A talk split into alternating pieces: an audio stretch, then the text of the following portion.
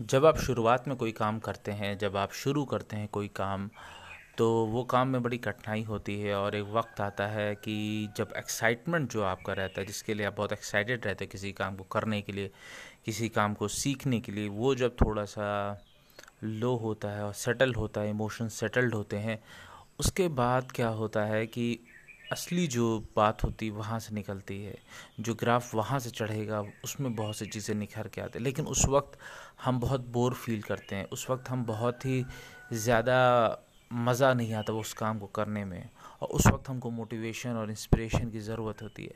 लेकिन जब भी आप कोई काम शुरू करेंगे, ऐसा ही होगा। आप थक जाएँगे शुरुआत में। उसके बाद आपको बिल्डअप स्टेमिना करना पड़ता है। अब सवाल यहाँ पे एक बहुत ही अच्छा सा आता है कि जो लोग कहते हैं कि अपना पैशन फॉलो करना चाहिए, वो क्यों कहते हैं? दरअसल क्या होता है कि किसी चीज़ को आप सोचे सीख रहे हो और वो चीज़ आप क्या कहते हैं पिछले दस पंद्रह साल से कर रहे हैं और उस चीज़ के बारे में आपको काफ़ी नॉलेज हो गई हो। और लेकिन वो चीज़ जब आपने सीखी हो, वो अपने एक बचपन से आपने सीखी हो। बचपन में चाहे जब आप बच्चे रहेंगे, क्योंकि उस वक्त खेल कूद में आप इतना वो चीज़ सीख जाते हैं, इतना एक्साइटेड एक्साइटमेंट में चीज़ों को सीखने लगते हैं कि जो उस प्रोसेस को सीखने में जो पेन होता है, आप उसको बियर कर ले जाते हो। ये सेम फ़ेज़ से तभी गुजरते हो, आप बोर होते हो फ्रस्ट्रेट होते हो, लेकिन अपने अंदर उस एक्साइटमेंट को आप इतना बनाए रखते हो, आप डिस्ट्रैक्ट कम होते हो कि वो ग्रेजुअली 10 से 15 साल में बहुत बढ़िया सा निखर के सामने आता है। और फिर लोग कहते हैं, अपना पैशन फॉलो करो और उसमें तुम्हें कोई दिक्कत नहीं होगी, तुम बड़े झूझ करोगे। लेकिन सच तो ये है कि चाहे पैशन हो, चाहे कुछ चीज़ हो, कोई भी चीज़ हो आ, उसकी मार्केट होनी चाहिए जिसको आप फॉलो करना चाह रहे हैं। पैशन से जुड़े थोड़ी सी एक चीज़ बात करूँगा उसकी मार्केट होनी चाहिए। अगर उसकी मार्केट नहीं है तो आप अर्निंग नहीं कर पाओगे। लेकिन दूसरी जगह जब हम बात कर रहे थे सीखने की आप कोई भी चीज़ सीखेंगे तो इनिशली आपको रेजिस्टेंस मिलेगा। आप क्या कहते हैं बोर्डम वाले फ़ेज़ में जाओगे।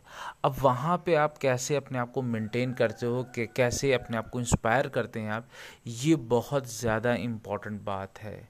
आप कोई भी काम में करेंगे तो आपको इस फ़ेज़ से गुजरना ही पड़ेगा। लेकिन हाँ ये भी बहुत इंपॉर्टेंट बात ये है कि अगर आप इस फ़ेज़ से गुज़र जाते हैं तो आप नेक्स्ट फ़ेज़ में जो जाते हैं, उसको कहते हैं फे फ्लो आप फ्लो स्टेट में पहुँच गए, जहाँ पे आप आनंद लेके चीज़ों को करने लग रहे हो, जिसमें आपको कोई दिक्कत नहीं हो रही है। आप सीख रहे हो, गलतियाँ कर रहे हो, आप नई चीज़ों को आप ट्राई कर रहे हो, क्योंकि अब आप फ्लो में आ चुके हो, वो बोरिंग पार्ट से आप ओवर हो चुके हैं।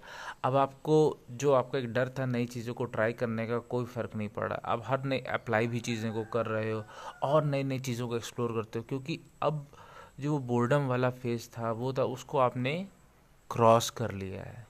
ऐसे आप जैसे फॉर एग्जांपल आप बहुत से ऐसे अगर आप स्पोर्ट्स देखते हैं क्रिकेट के शौ, शौकीन होंगे तो अगर आपने देखा होगा बहुत से प्लेयर होते हैं जो आउट होने की जिनकी एक आदत पड़ जाती है उनको अगर थोड़ी सी बॉल उनकी कमज़ोरी के हिसाब से दी जाती है तो वो हमेशा उस बॉल पे आउट हो जाते हैं और जो अपोजिट टीम्स रहती है वो ये देख लेती है उसका बॉलर देख लेते हैं इसको ऐसी बॉलिंग का वो आउट होकर हर बार वैसे ही आउट होता है। लेकिन फिर आप देखेंगे वो बैट्समैन कम करता है।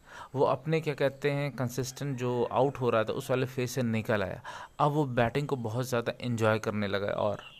तो ये फ़ेज़ हर में आता है जब आप कोई नई चीज़ सीखते हो।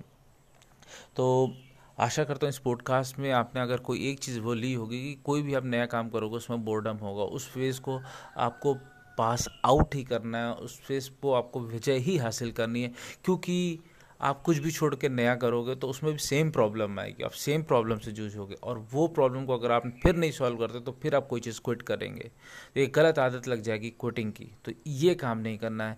आप अगर कोई नई चीज़ सीख रहे हो, किसी चीज़ में बोर हो रहे हो तो अपने आप को कुछ ऐसा मोटिवेट करिए इंस्पायर करिए, कोई ना कोई तरीका ढूंढिए कि आप ये इनिशियल फ़ेज़ से फ्लो स्टेट में आए फ्लो फ़ेज़ में जाएँ, जहाँ पे हर काम करने को आपको मज़ा आए। आज के लिए इतना ही बहुत जल्द आपसे फिर मुलाकात करेंगे इसी पॉडकास्ट पे जिसका नाम है बिस्मिल कम्युनिटी।